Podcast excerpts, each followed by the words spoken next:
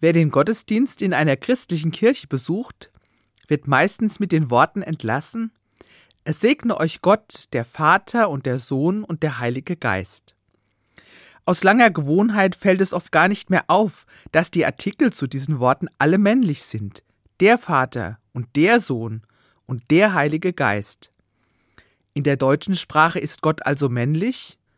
Stellen wir uns Gott also auch als Mann vor? Wir sagen ja auch der Vater, der Schöpfer, der Richter. Und es gibt viele Bilder, die Gott als Mann zeigen. In anderen Sprachen ist das anders. Im Hebräischen heißt der Geist Gottes oft Ruach, was eigentlich Wind, Atem, Bewegung, Lebenskraft bedeutet.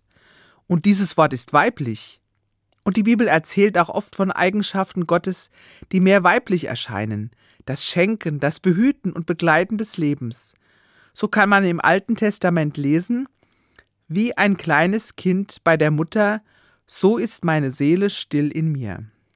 Und schon ganz am Anfang der Bibel steht, die Erde war wüst und wirr, und Finsternis lag über der Urflut, und Gottes Geist schwebte über den Wassern. Hier steht im Hebräischen für Geist das weibliche Wort Ruach. Und durch diese Ruach wird alles erschaffen. Gott ist also wie eine Mutter, die Leben gibt, tröstet und behütet. Mir gefällt das.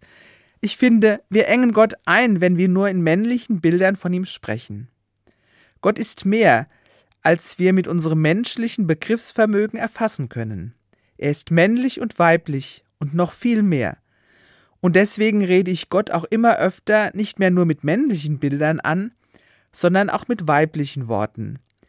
Für mich ist er auch Mutter, Geistkraft und starke Helferin in schwierigen Situationen.